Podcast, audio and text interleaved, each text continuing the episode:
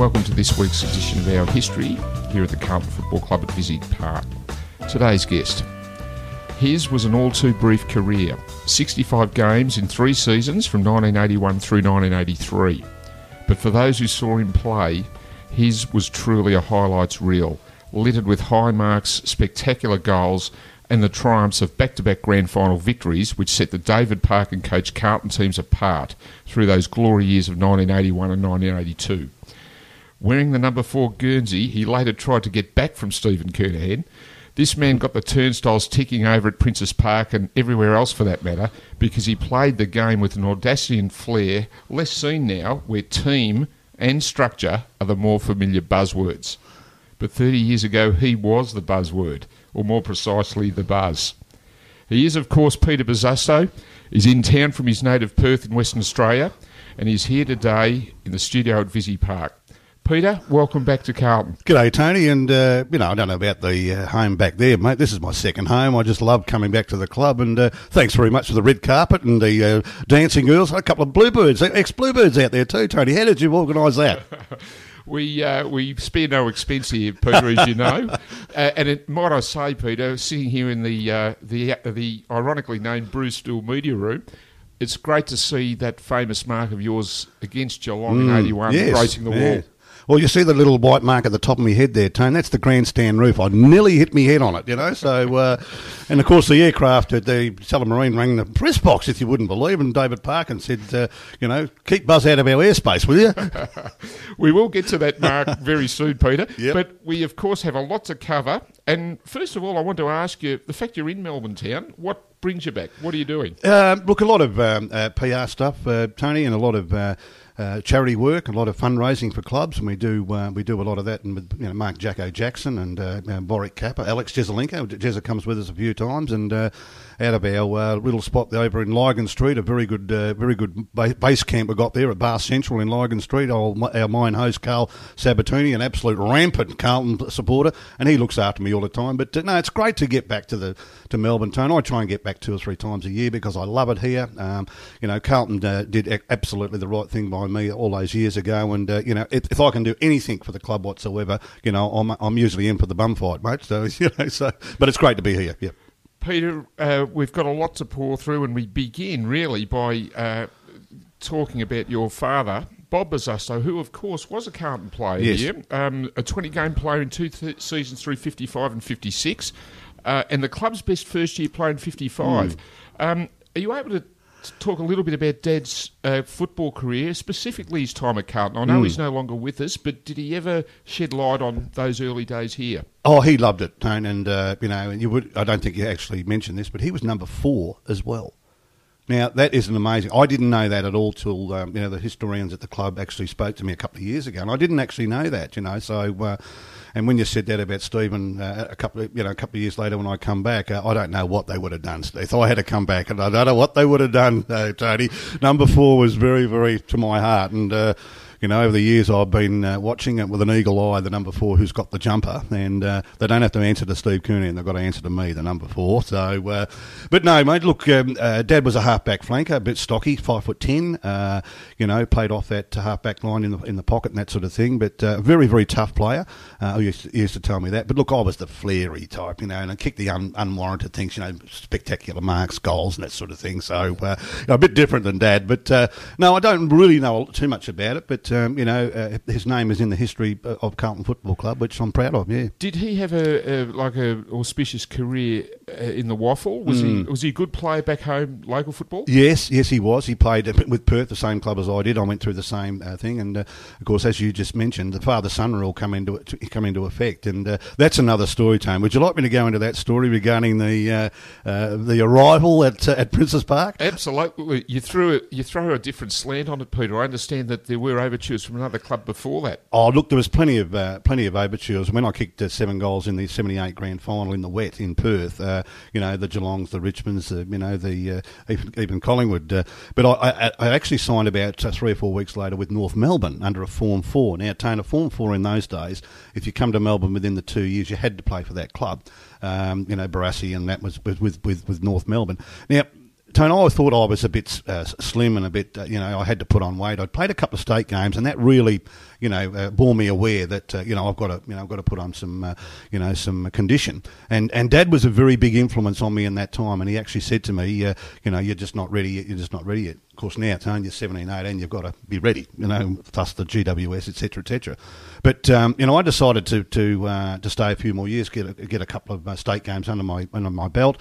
Uh, you know, played with some great players. Robert Wiley, of course, ended up going to uh, Richmond, and uh, Alan Johnson went to uh, Melbourne, and uh, I decided to stay those other two years. Now, mid eighty, uh, nineteen eighty, um, Carlton come over, come come a courting, and uh, you know, they brought their chequebook with them, and uh, you know, I liked a lot of zeros on the end of my stuff, Tone, you know, so so I actually uh, didn't know they were here this this particular game, and uh, I kicked eleven against South Fremantle. Uh, in the W A F L, and uh, they had great players like Morris Rioli playing for them, and Be- uh, Benny Vigona, a state player, um, Stephen Michael, probably the greatest ruckman never to come to to Victoria, and um, Jimmy Allison, and of course the hierarchy, um, invited me to come to Melbourne, but not beknownst to me, they were playing in uh, uh, Sydney in those promotional games, you know, in eighty. So I flew to Sydney with the actual team. Percy Jones was the uh, was the coach, and um, I sat in the Sydney cricket grandstand, the Don Bradman stand, whatever it was, uh, Tony, and uh, got wooed by Carlton, and I actually signed uh, the form. I asked the question, of course, hang on, you can't sign me, I can't sign with two clubs, I'll accept the cash, but you know, I can't sign with two clubs, but, um, and of course, that the rest is history. I I signed, uh, I was that, that excited, um, you know, that I was going to wear the navy blue jumper. Um, it wasn't a, it wasn't a fluke that I, I, I sort of chose Carlton. Um, you know, I had two players that I really wanted to play football with. One was Wayne Johnston, and one was Mark Maclure. Now, that happened to be across the half-forward line, I know, but, uh, you know, I just watched the seventy-nine grand final. I thought, geez, it'd be great to play for that club. So you were watching on from afar, and those were the players that really piqued your interest. You mm. wanted to play in that team with yep. those guys. Yep, and of course you can throw in Southby and Doull and uh, uh, Roddy Ashman and these sort of guys, and uh, we won seventy-nine, and I think, correct me if I'm wrong, Tone, we, we, we were two games clear in eighty, and we got beaten in straight, straight sets. sets. So actually Carlton actually said to me, we need to shore up a half forward and a half back. Now, a great player, Ken Hunter, come with me. Now, that's another story, Tone. Uh, we had our last game in Perth in uh, nineteen eighty. Kenny and I were playing, and four thousand people there going, good on you, Kenny, good on you, Buzzer, good luck for next year, good luck at Carlton, da-da-da-da, you know.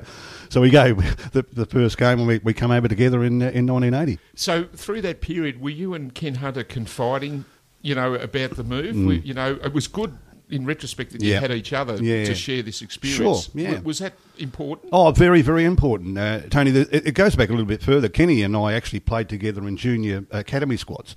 And uh, Kenny's uh, uh, mum and dad moved to Claremont area out of it, and then we we started to play against each other. But I, I was well aware how good Hunter was. Well aware, you know, and uh, he play, we often played against each other in, uh, in uh, you know, and, you know, maybe we broke even, maybe Kenny might have been, been in front, because Hunter was just an unbelievable player at, at W A F L level, because he just dominated, uh, you know, the competition there, and, uh, and and I was just so grateful to, you know, to come across with him. And Uh, Tony, I think Carlton people have, have got to be very, very aware that, you know, that, that and, and I'm not, you know, blowing my own uh, trumpet, but, you know, we went to a side that was ready for for a half-back. Now, you know, I'd be shuddering if I played with North Melbourne at Doull, Perovic and Hunter. I would have been shaken, Tony, you know, that's why I went to Carlton, you know, but you know what I mean. It was just such a just such a fantastic, uh, uh, you know, period to be be with the club, because they'd already had the, the, the mounting, didn't they, of, of premierships, and, uh, you know, to get David Parkin, Uh, you know, over at that stage was just a huge cue for the club.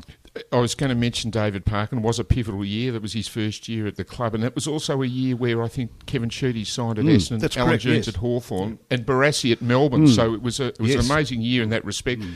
Parkin, David Parkin, you know, as a coach, what's yeah. how did you find him? Oh, changed my career, uh, no doubt, no doubt, changed my career. Um, Yeah, Tony, I kicked, I think I kicked seventy-five, eighty and eighty-five the the, the previous three years, you know, and uh, and Parkin come across and just, just you know, uh, he, he actually come across once just to talk to me. Um, he said, I want you there in October, November. I said, David, I don't start pre-season until the end of February. And uh, I don't think he took too well to that, though, but uh, but I had a sports shop at the time, or a couple of sports shops, and I just said, look, I'll, can you give me a, a rundown, and I'll, I'll, put, I'll uh, adhere to that. um, you know, come across about mid-February, and, and I was pretty pretty fit in, in, in those days, and had a regime that uh, um, the, the Carlton um, Fizettas give me, and uh, I, I slotted pretty well straight into it. I, I was a great believer in, say, having half fitness, three-quarter fitness by the time the scratch matches, and maybe full fitness by the time the uh, uh, the, the, the scratch matches come available. But Parkin had his few, uh, you know, little idiosyncrasies that we had to do. But uh, no, look, he he he he allowed me to do uh, do a lot of things. First game, Tony, you know, unbelievable. You know, um, uh, I shot my mouth off for about two or three weeks. How high I could jump, you know, how how good I could tackle, how good I can, uh, you know, uh, run around and kick goals, et cetera, et cetera. Run out onto the ground, Tone. We just come from four thousand people saying, good on you, Buzz. There's seventy-seven thousand people at the first game. Richmond versus Carlton. One of the biggest games, you know, of the year. M C G. Car- apart from, uh, was that Waverley, actually, actually Tone? Yeah, seventy-seven thousand. And uh, I'd run around like twenty minutes with a headless chook. I thought, I'm gone here, I'm gone. I've shot my mouth off. All of a sudden, I've seen the runner come screaming out to me, and uh, I can't say the actual words that he said. It was something like, you big-headed so-and-so from W A, you've shot your mouth off. What's going on? I said, I can't breathe. I can't move. Parkin actually saw this, Tony, and this is what I this is what I um, I'm getting around to. That uh, he sent the runner back, telling him to sit down, take a couple of breaths, stand up, just do a three sixty around the ground, Tony, and take all the actual crowd in. And you know what? That helped me tremendously, because I had thirty possessions the next three and a half quarters. I kicked three goals, and I've become the player of the round in that first round when they used to do a player of the round. So David Parkin, as you just mentioned, what a fantastic coach. And he did blend a lot of eighteen or twenty or twenty-five individuals into a champion team. And I would imagine, Peter, that, and I've always thought of you as a big occasion player. Brent Croswell, oh. probably the same. You know, mm. the bigger the crowd, the yeah. better you perform. Did, did you, as time went on, did you seem to use that as, as a spur? You know, did, yes. to get you up for games? Yeah. Look, I did, and um, I, I,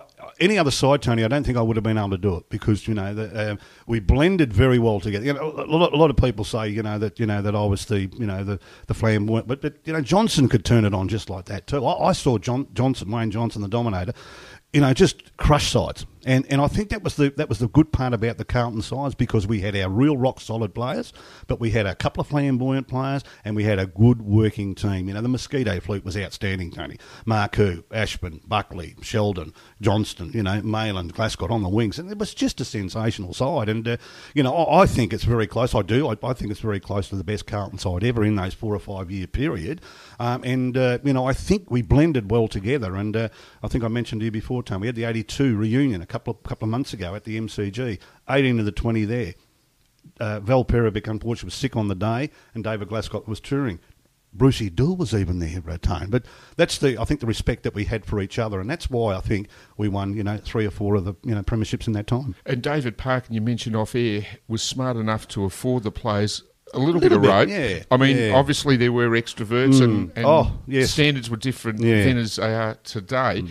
And yet when you hit the track, it was head down, tail up. Full on. Yeah, no, that's a very good point. And uh, Parkin actually made that a couple of times. But look, t- Tony, we're talking about in the old days, there was, you know, uh, cans of V B, slabs of V D after the game, and cigarettes were done and all that sort of thing. And and, and Parkin put up with that. He didn't like it, but he put up with that. And, uh, you know, the boys in the end started to, you know, to call back from that, Tony, you know. And, uh, you know, there was only one slab in the in the uh, thing of the, a couple of weeks later and one smoke. Now they've got the snakes this long, glucose, and they've got water and Gatorade and, uh, you know, they've got girls running around and rubbing them and that sort of thing. But, uh, look, that's the that's the evolution of football, isn't it? And, were you uh, actually a smoker or a drinker? No. You weren't no. at all? No, no, no, so no. it wasn't an issue for you. No, no, no, it didn't didn't smoke. Uh, you know, there was only three or four. Phil Mayland, I think, Kenny Hunter, uh, uh, um, uh, Mark Maclure. Jimmy only, uh, oh, Jimmy, uh, okay. Jimmy would have the, uh, the betting sheet in his pocket, you know, so he was checking the scoreboard. And I was wondering what he's doing every now and then, mate. He's looking at the scoreboard. Look at the look at the score, Jimmy. No, the numbers in race six, you know. Now, I wanted to ask you, Peter, about settling in at Carlton yeah. because you, you were taken in by the famous Leo Brooks at wow. his house in Rathdown mm, Street. Yes. Um, you, you perhaps should explain for those who aren't initiated who mm. Leo Brooks was and his connections. Yeah, fantastic stalwart of the club. Um, when I first come over, uh, uh, Tony, in late, as I said, late February, um, I didn't have anywhere to stay, and they actually said, look, Leo was, uh, uh, you know, our sort of confidant or whatever, and uh, he'd cook a meal for us or whatever, and uh, uh, I moved into a, a little little one-bedroom apartment, you know, while I was here, you know, till the pre-season. Uh, and then, uh, look, that's another story. Please ask me about that in a minute, because that was a that, that was a big story, the the actual signing uh, in the first game. But Leo was a fantastic stalwart, as I just mentioned, and uh, he, he he just looked after me. And, and look, it's a, it's a uh, absolute honour roll, isn't it? Brent Croswell stayed. Mike Fitzpatrick stayed with Leo. Wayne the Dominator Johnston stayed. Uh, Mike Fitzpatrick, you know, just, just went on and on myself, you know. So uh, and Leo had a bit of a link, a little bit of a link to uh, a, a a family called the Morans. Mark and Jason were absolute one-eyed Carlton supporters, you know. But Leo's only, grandsons. Yes, Leo's grandsons. And, of course, uh, um, Judy, his, his daughter, she was in, involved with... Um, with uh, yes, uh, it's it's quite hard to uh, to talk about it within a, within an hour or so, Tone. But, uh, no, look, and none of that was, was uh, ever uh, you know ever brought out. Uh, they were quite happy to be Carlton supporters, and uh, uh, they were in the rooms all the time. They were only sixteen and eighteen at the time, Tone, twenty by the time, you know, it, I, I left in eighty-four. And, of course, a lot of the skullduggery happened around about the Later mid-nineties on. and into the nineties, mate, yeah. But still, you were looked after, you were well yep, treated, yep. You, you felt at home. Yes. The house yes. is still there, I take yeah, it. What no, number in Rathdown Street, Peter? Uh, um, well, he lived in Drummond Street, Drummond seven, Street seven seventy-seven, I think, Drummond Street, and then went down to Canning Road, actually, where actually Ken, Street. Ken Hunter uh, abides. But, uh, look, Leo used to, uh, you know, be the absolute... Uh, Uh, doyon of the of the door there, and whatever, you know, the crackers were going off, and, you know, Penny Mangers, and, you know, he'd stir the place up and that sort of thing. And uh, but it was it was you know it was just a delight. And, and, and Tony, look, you know, as I mentioned before, I signed with Carlton, and it wasn't a fluke, because I, I really wanted to wear that, that, that blue jumper with that navy, sorry, with that white insignia, you know, because it's one of the most powerful symbols, I thought, at the time in, in Australian football. And Tony, six or seven games into the season, I'm going, I can't believe this, and I'm playing for the greatest, you know, club. They're paying me to do it, and, you know, we're playing some unbelievable footy. So for a young fellow from Western Australia, it was was such a, you know, a, you know, over overbearing type thing. But, you know, people like Wes Lofts and, and, and David Parkin and uh, you know, these sort of guys, Brian Quirk, you know, kept the side, you know, really really well together. And uh, you know, that's I think that's why we played very well at time, because we were, you know, switched on every. We didn't have to be we didn't have to be threatened. We didn't have to be uh, challenged to be motivated. I think it was just that a good aside.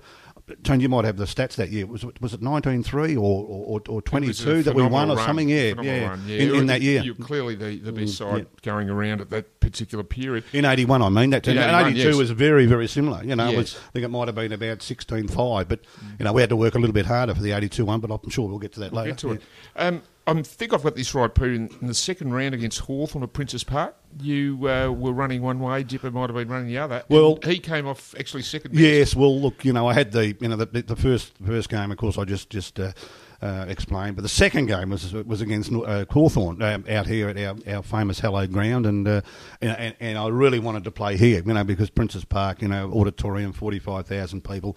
And and I loved, Tony, I loved the the, the, the sound, the, the roar. You know, when you ran on, loved the roar.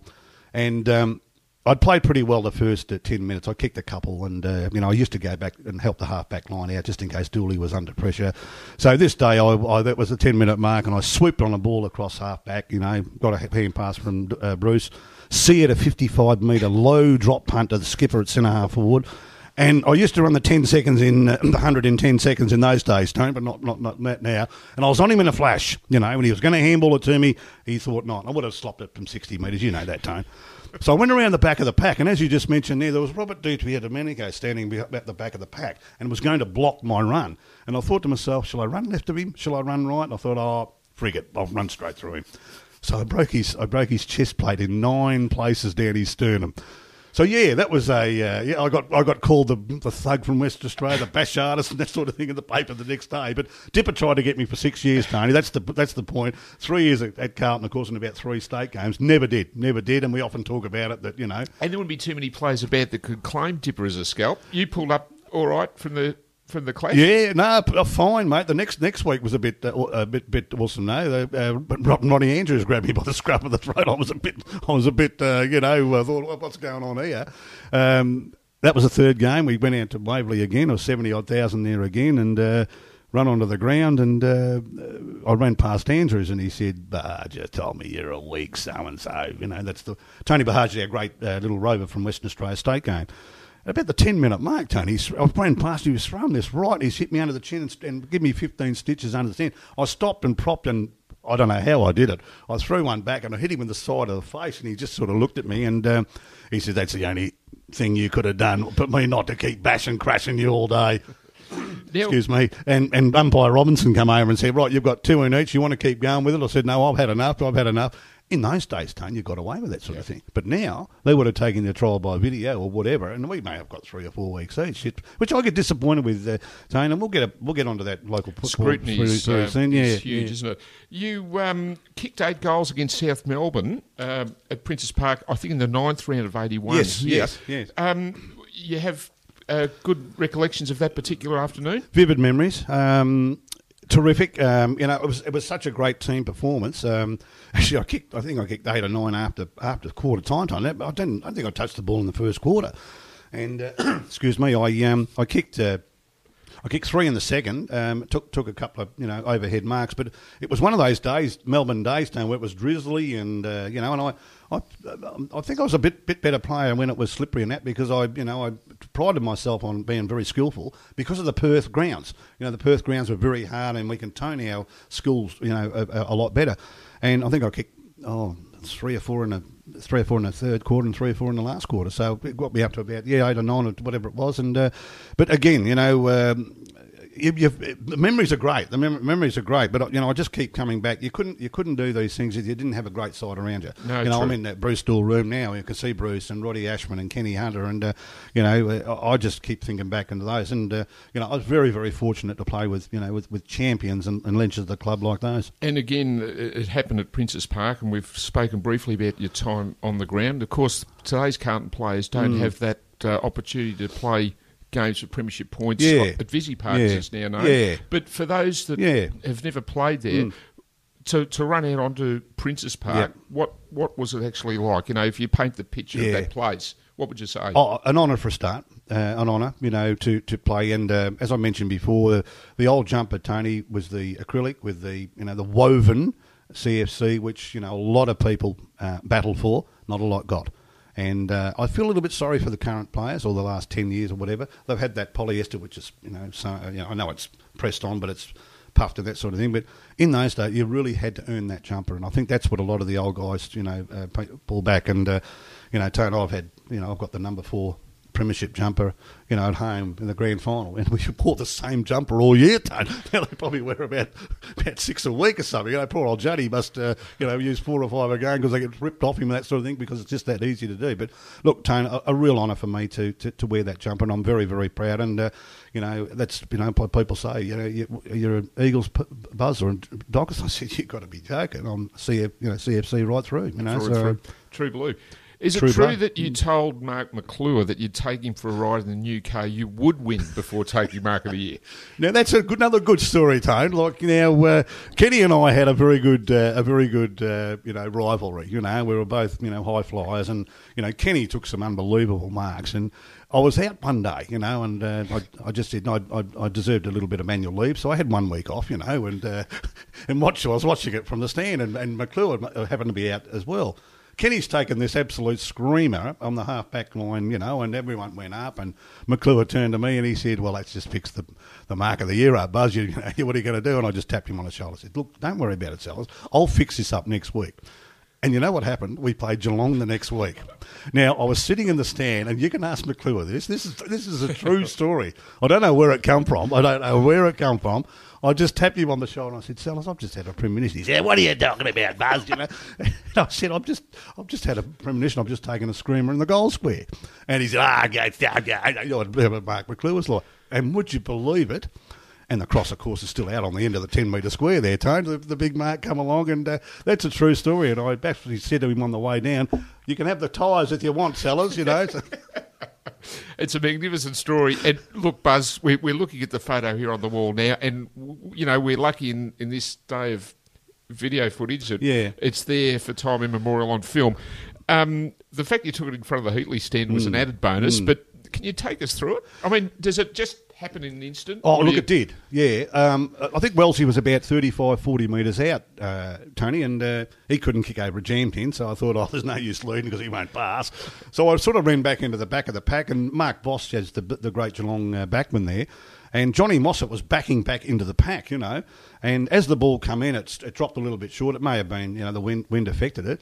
And, um, you know, I sort of jumped, and as you can see in the photo, he's actually bending. But as he as he stood up, he took me up with it. And, uh, oh, you know, that's another probably ten feet. That's on the way down, Tony, that mark, you know, so that that, that shot.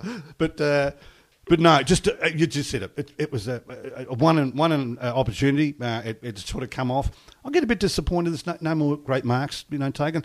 Walks took one a couple of years ago. Um, you know, Moorcroft took one, you know, probably ten years ago now. You know, the real, the real high flyer. But that's a good pack mark. You know, I, I you know, I, I just get disappointed that there's no big pack mark because they don't kick it down the ground any longer. Time, you know, they chip chip it across the ground, they chip it over the thing, and that I think that makes it, you know, the more that the, um, you know, the high flying, you know, forward is no longer, you know, maybe a part of the game. So that frustrates you, generally yeah, speaking. The game's yeah. played differently, mm. and, and perhaps there's no more or not as much room yeah. for flair and finesse. Yeah. Well, people said to me, what would you do with the flood? I said, oh, it would have been great. It would have been more heads for me to jump on. Fair point. And, of course, this was only the first leg of the... Uh, yes, of the triple. The, the triple crown. The triple. That's right. Triple. Yes. We'll get to that shortly. But, obviously, you know, eighty-one, I mean, it was just a like a fairy tale year, you know, for the team and for yourself, yeah. particularly first year and, yeah. and Ken Hunter. Um, we get to eighty-one, of course, mm. you know, uh, again, it was uh, the, the team was sitting pretty going in the final yep, series. Yep. Um, and really, you know, took all before them. Yep. eighty-one, I mean, it wasn't without its moments. I mean, you know, the, the whips were cracking in the third quarter and Carlton mm. were actually down. Yeah. Can, Tone, can we just go back to the, the start of, of eighty-one? Um, and I'll get to that in a minute. In a minute. We, the, the signing is a is a conjecture to, to a lot of people. They've, they've often asked me, and I, over the last couple of years, I've found out different things from, from different Carlton officials, you know, how they actually signed me. And uh, you mentioned the the uh, the form the uh, sorry the form four, of course, with North Melbourne, and then the uh, father son. Well, I played some terrific um, scratch matches or practice matches for, for the Blues with Kenny and Mike, you know, and Carlton are bloody hopeless, Tony, in practice matches, aren't they? And they just didn't try. I rang Dad and I said, Dad, they don't try this much. You just wait, son. You just wait, you know. So I played some good games. And um, the Friday night, picked in the side, oh, Peter, you may not be able to play tomorrow because we haven't got your clearance yet. And I said, well, what's going on with that? He said, oh, um, Wes Lofts has been, um, you know, uh, saying that uh, we don't, we don't, we don't want this kid, we don't want this kid for a couple of weeks. But in the end, they went me because Johnson was down, and I think they wanted to bring bring me in from there. So uh, look, it's you know, it's all history now, and uh, uh, you know, I, I look, I grabbed the opportunity when when, when I did. Um, Maybe I was a replacement for uh, for Johnston for eight or nine or ten rounds before he come back. But in the end, we got you know we got well, I, I think we got two outstanding half forwards with a with an outstanding centre half forward, which made it a very very good line for the Mosquito fleet to, to come through, and uh, you know it worked worked very well, very and well. And to and to run out yeah. for your first grand final, your first year of footy, mm. you know, do, do you recall? Oh. Look, making the few steps down the race and onto yeah, the ground, what you're that right. was like? You're right, Tone. And, uh, you know, the second semi-final was fantastic because, uh, uh, you know, the smother, the, the second leg come in then, of course, you know, and uh, uh, we played Geelong out, out at Geelong, and uh, we won by I don't know, seven or eight goals in the end. And that really, uh, you know, presented us into the grand final.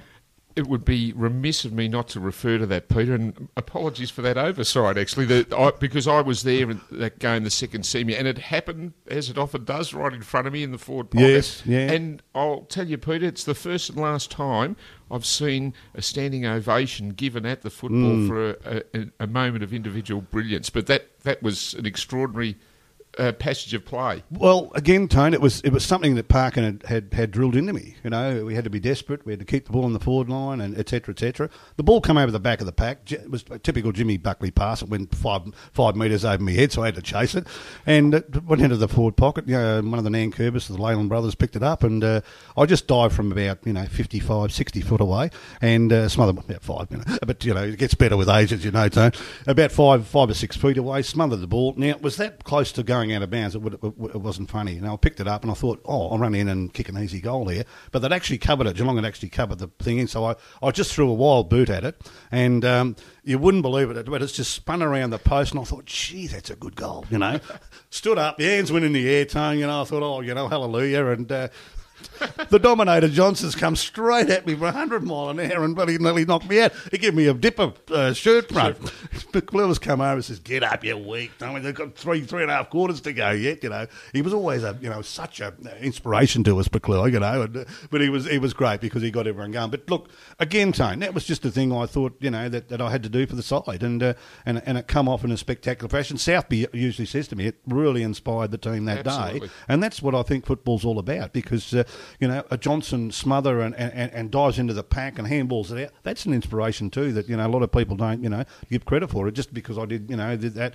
It was an important time of the game too, Tone, actually, because we I think they kicked three goals in the, in that time, and we hadn't scored.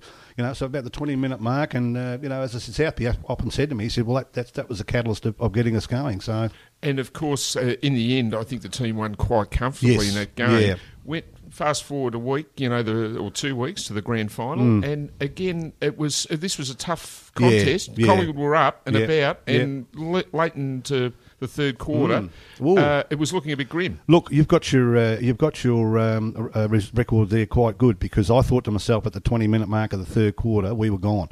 The, the chant went up, Collingwood, you know, and I thought to myself, gee, and they were getting behind them. And, Tony, we just talked about the, the second semi-final smother.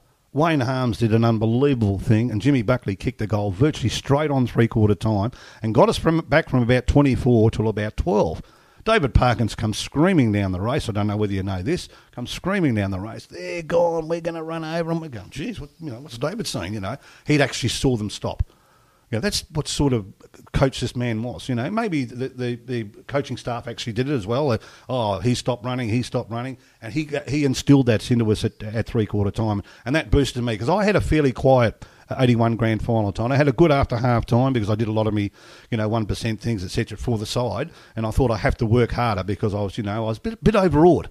And I'll admit it, I was a bit overawed, because, you know, the one hundred eighteen thousand people there, probably the second best in history, and, um, you know, I got a bit overawed. But I tell you what, Tone, I was ready next year. I was ready in eighty-two, you know, so, uh, uh, but, you know, eighty-one, absolutely sensational. When that, you know, and, and, and it was tough, you're right, it was tough. I think we kicked four fourteen or five fourteen in the last quarter.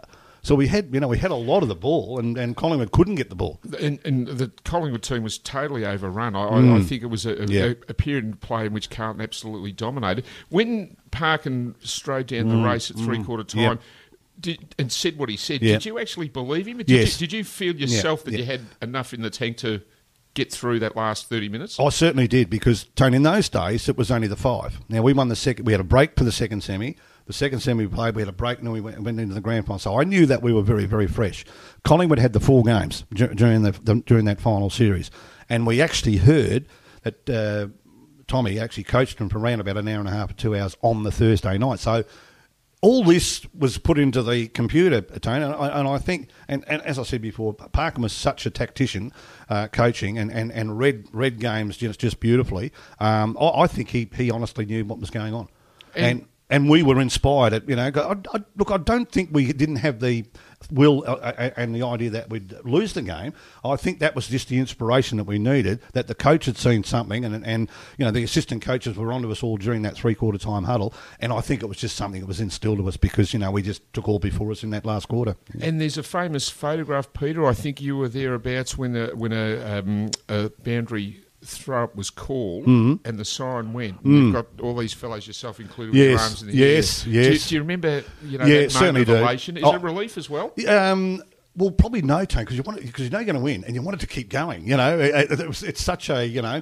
and I'll get on to eighty-two. That was a different feeling, because we we really had to work. But eighty-one, you know, we, we knew probably about halfway through the la- last quarter, I think Ashley kicked a couple, and I think Jono kicked a couple, so we went from, you know, about nine points down to about nine points, fifteen points up, you know, and uh, we were going to win easy. We were peppering the goals as well, and they hardly got it down. I think uh, uh, Kenny Hunter had Dacos under control, and Brucey had Craig Davis under control. So, uh, you know, it was just it was just that it, pleasurable. You know, it was pleasurable that we uh, that we uh, you know, was waiting for that sign, because when it does go down, you you do get a bit uh, emotional, a bit uh, elated, of course, because you, you're about to win. Was Bob there to yes. see that? Yes, he was at both both, both. grand finals. Um, he's been gone about fourteen years now, so uh, yeah, no, he was he was elated, and uh, uh, you know, great to have him there, and uh, you know. Uh, Yeah, it was it was it was sort of a calculated, um, um, you know, a period structure. You know, um, he didn't want me to go, you know, until I was probably six or seven years of, of waffle footy, and uh, of course these young blokes don't get that now. You know, like Kenny, Kenny and I actually played a hundred games before we come over, so we were matured and we were, we were well developed, and, and virtually, as I've mentioned many times, we fitted in to the great Carlton side, which it was. Mm. So fast forward, Peter, nineteen eighty-two, again, you know, the team was um, gearing up for mm. back-to-back yeah. uh, premierships, defending its uh, its eighty-one grand final yeah. victory. Th- looking back on the eighty-two year, did it, again, it went it mm. went smoothly yeah. for, for the team and for yourself? Don't know whether it went smooth, Tone. I think we didn't win the first two or three or four games. You know, we may have lost one, and I think we drew one, and Uh, won't play. Well, I think we had a bit of a premiership hangover, you know, and we thought things were going to happen. But I think about around about round eight to about sort of sixteen, we really played some great footy. Richmond were a very good side, very good side, you know. And our nemesis was bloody Essendon. And we couldn't beat Essendon, Tone, you know, uh, and we just didn't want to f- face them, you know. We uh, oh, Look, we've had a couple of one point against them, and the very, very, very famous one out here uh, uh, where Fitzy got the ball taken off him. We, we were four, five goals up, would you believe, about four minutes to go, and, and we lost it, and uh, we just couldn't beat them. So, but they never got to us in the finals, Tone. So we played the four games that year. You know, we had uh, we played, um, uh, I think Hawthorn beat them, so we went into the second semi-final. Now, that day, Tone, uh, I got a week suspension for uh, uh, abuse, and Jono got two for hitting uh, Polkinghorne of, of Hawthorn. So we had to get Jono through two games to get him into the grand final, you know. So uh, then we played Richmond the next week, and Richmond belted us, Tony, belted us, seventy-two, seventy-four points. So the Parkin mind and the Parkin planning went into went into vote. Now, I've never spoke to him about it, but I, I'll bet you what that's what he did. We played Hawthorn the next week, Tone, and we only we struggled uh, without Johnston and a couple of others. The David Clark come in, Frank Marcazzani come in, and we struggled to beat them by about thirteen or fourteen points, Tone. So they give us no no hope the next week. Johnston was in, and you know I I, I was out, and I was very rusty against Hawthorn. But, you know, and virtually I was back for the for the grand final as well. So we've had we've got two players coming back in. We lost Curly Austin um, around about uh, two days before the, the clash. So we had to, again, fix the side up. On the training it did, correct, Tone, yeah. And, um, of course, the rest is history. We, we went out there, and, and Richmond was a very tough game. It was a very tough game, but they, they're the great they're the great games to win, though, aren't they? Bruce Doull, Peter, has related the story about the great fear he had on Uh, the prospect of standing Brian Taylor in the nineteen eighty-two mm. grand yeah. final, and he wasn't sure that Taylor was going to take his place, and he relates his story how warming up uh, minutes before the, mm. the grand final and seeing Taylor and his civvies over yes. in the race, and what yeah. a relief that was to yeah. him. Yeah. Um, so again, I, I guess the planets align, you know, mm. there was that disappointment yeah. in the Richmond game, yep. the boys rebounded and got those two good players mm. back, yourself included. What happened there, Tone, was the, that we changed a bit, fair bit. A bloke called Landy picked me, used to pick me up against Richmond. Now, David kept me on the ground, off the, off the fence until the, all the, you know, he didn't trust me because, you know, well, I get a little bit of white line fever. You know that, Tone. You saw a few. I got a bit of white line fever when I went on the ground, and it all hell broke. We, we kicked the first three, Tone. As you remember, we kicked the first three in about the first eight minutes. Played some fantastic footy, flow on, you know. We got some, you know, right free kicks at the next time. That was okay, but we never scored till about the twenty-minute mark of the third, uh, second quarter. They kicked the next seven, Richmond. Fight. They started to fight. They blued because, you know, they thought we were a little bit weak and the mosquito fleet, et cetera, et cetera. But they, they didn't know we had Big Wow. Warren Jones, you know, he absolutely terrified two or three of them. And I do believe that, you know, some of the things Wow did that day was it went to a long, long way to, to us winning that game. I took a, a terrific mark about the twenty-minute mark, handballed it to Kenny, kicked the goal, and we kicked a couple more just to get back sort of, you know, on half-time. And we were outplayed, Bobby Tones, from about halfway through the first quarter uh, till half-time. I think we kicked maybe kicked the first two, and then Richmond cheated. They they, they, they brought someone onto the ground, you know, they didn't, didn't have a Richmond jumper on. They had nineteen players on the field. She that was, was the streaker. Yes. Now, um, I have spoken to Alex Marcoux about the streaker and where he was at the time. Oh, you get, get a colourful, you get a colourful remission from uh, from the from the, the, the Alex Marcoux, wouldn't you? Oh, he kept it above board. But I'm wondering where you were when it happened and what you actually did. You know, okay, you... I'll tell you. This is the true story, Tony. She went to Brucey Doull first, but Brucey doesn't talk to anyone, so she had to go to the next one. Now, she went to the Dominator. Now, she shouldn't have done that because the Dominator grabbed her and threw her in a three sixty, and she was on the way to me. She was on the way to me next, and I was going, come over here, love. And Fitzy's grabbed up on the scruff of the neck and pushed her off the ground. Of course, the police uh, police come over. But, look, Tone, that could have been a dangerous part of the game. We and, had a run on. Uh, we did, that's right. That's what I'm yeah. trying to say, yeah. And, uh, you know, I think just after she, uh, you know, Fitzy got us and just said, look, you know, don't lose the sight, don't lose the what's going on. You know, and then I think we kicked the next three. Um, I think I kicked one and, and uh, I, I handballed a couple of, uh, to Ashy and one to Fitzy, and we kicked the five goals within about, you know, that, that ten or fifteen minute period. So instead of going in about fifteen points down, Tone, I think we went about uh, eight points up at, at, um, at three-quarter time. Now, Parkin was very subdued in, in that time because he probably couldn't couldn't judge how they were going because they'd actually had a break, so they were fresh. So he just went in there and said, look, boys, you've got the chance to um, you know, go into history, back-to-back, hardly been done, you'll be remembered forever. And that, that was a, a great inspiration for us.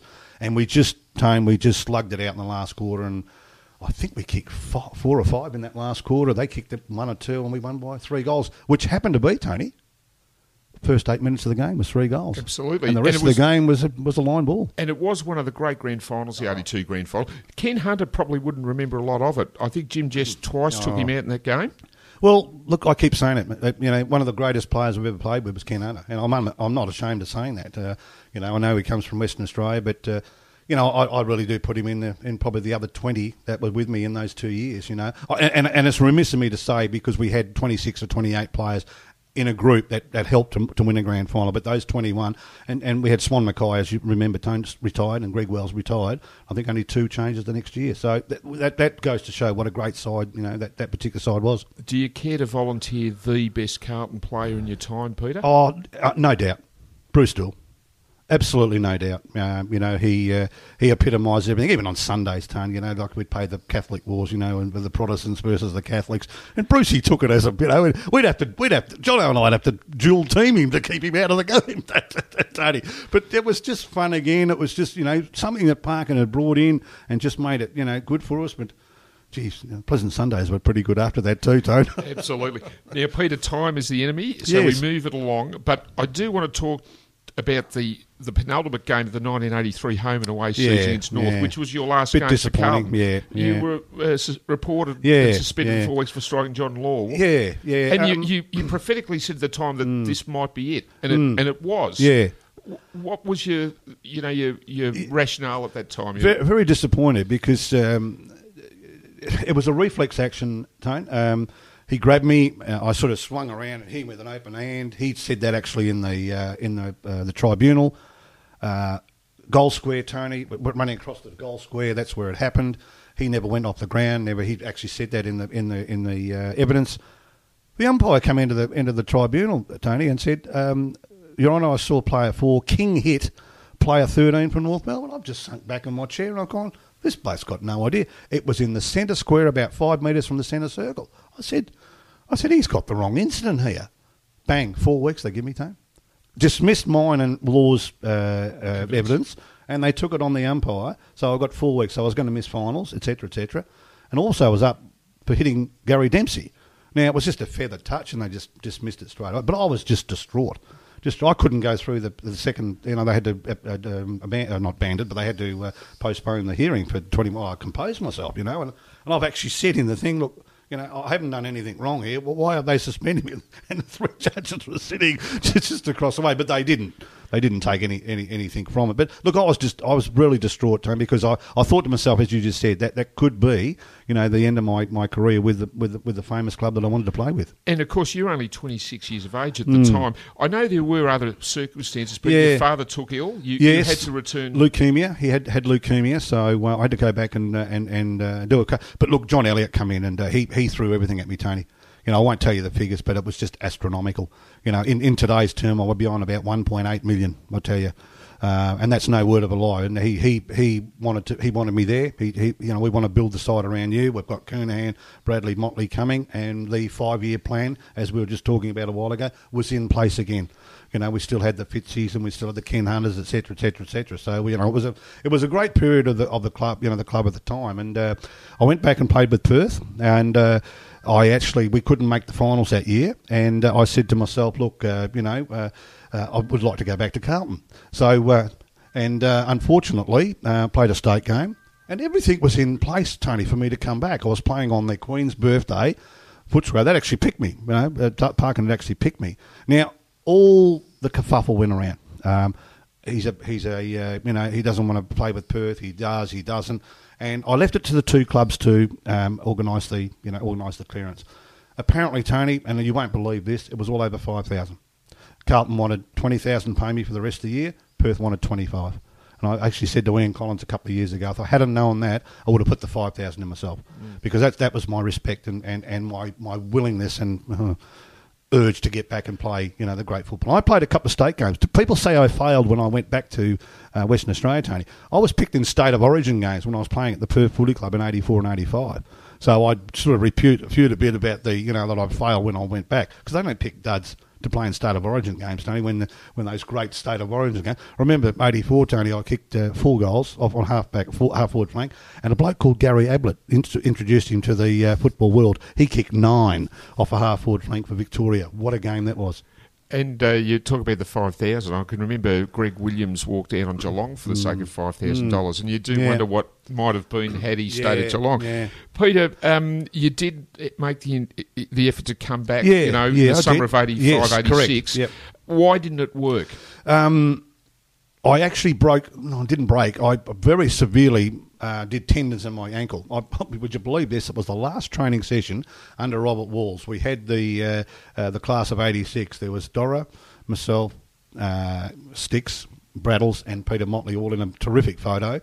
Inside football. Yes, I remember that right. photo. I you, covered yes, that yes. training session. I've still got it at home and I still look at it and think, geez, I would have loved – Tony, look, I, you know, I know this is going to Carlton people, but I would have loved to play with Kernahan, and I would have loved to play with Bradley, and I would have loved to play with this bloke here, Silvani. You know, you know. But that's, as you mentioned before, that that's that's hindsight. I had the pleasure to play with Southby and, and Brucey Doull and, you know, Barry Armstrong. You know, all the, all the greats. And Tony, that's what I get. Get I, I, I lose that a little bit now. You go into the rooms now. There's not too many superstars, champions, and legends around the club now, which I a little bit miss. I come over. Jezza, Big Nick, Bruce Comden, legend after legend, and Tony, you oozed. They oozed the, you know, the um, oh, what's the word? Um, the aura, or exactly aura off them, and you and you did, you did. You think, oh, geez, I want to play well for this club because these guys are, you know, here. I think these young blokes, you know, probably need that sort of thing. So look, you know, uh, Mick, I'm always here if if you want me to uh, st- sit in the rooms for you, for, and, and people can come to me, and I'd, I'd be quite happy to, you know, to pass on. Yeah. Peter, it's magnificent to hear you, you reflect on your career. What a career it was at Carlton. All too brief, but gee whiz, it, mm. uh, it's it's one that people that we're privileged enough to Thank see you. it play out Thank you, Tom. will, will not forget. Mm. I always finish with one last question, Peter. What does Carlton mean to you? Oh, look, everything. I've still got compassion. I'm the biggest I'm the biggest West Australian uh, supporter in there, and... Uh, You know, when the Mighty Blues play well, which is, you know, uh, you know, st- still a lot of the time, uh, you know, the chest puffs out and that's my side, et cetera, et cetera. But, look, football's changed, as I said before, Tony. It's more a big business. It was a ninety million dollars game when I played and when you covered it. It's a nine hundred million dollars game now. I don't think it's any better off, but we're still evolving all the time. And, uh, you know, the Mighty Blues are always going to be there. And they're, they're, they're the greatest club in, you know, in the land. And, uh, you know, we all know the C F C. And that's, that's what I think, I hope, that some of our future, well, current and future players really play for, because the C F C is worth worth fighting for. Great note to end it with, Peter. An absolute pleasure to hear you talk today. The great number four in the studios. To the listeners, that's all uh, from today's podcast. Thanks to Luke Ganano for producing uh, the program.